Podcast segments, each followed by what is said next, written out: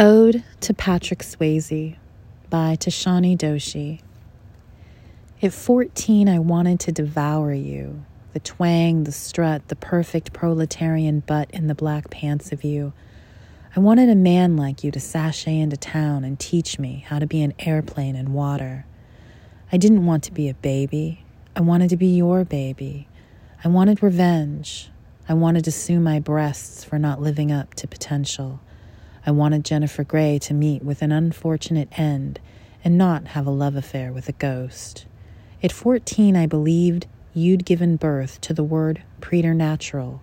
And when mother came home one day waving her walking shoe, saying, I lost my sole in the Theosophical Society, I wanted to dance as recklessly as the underside of that shoe.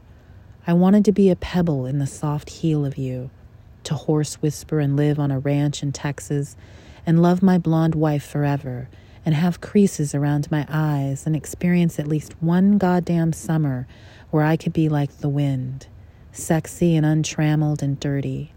And it was only after I found my own Johnny and got rid of him, only yesterday when I rescued a northern shoveler from crows on the beach, his broken wings squished against the crockery of my ribs, only after setting him down at the edge of a canal where he sank into the long, patient task of dying, that I realized what I'd wanted most was to be held by someone determined to save me, someone against whom I could press my unflourishing chest, who'd offer me not just the time of my life, but who'd tear out reams of his yellowing pancreas and say, Here, baby, eat.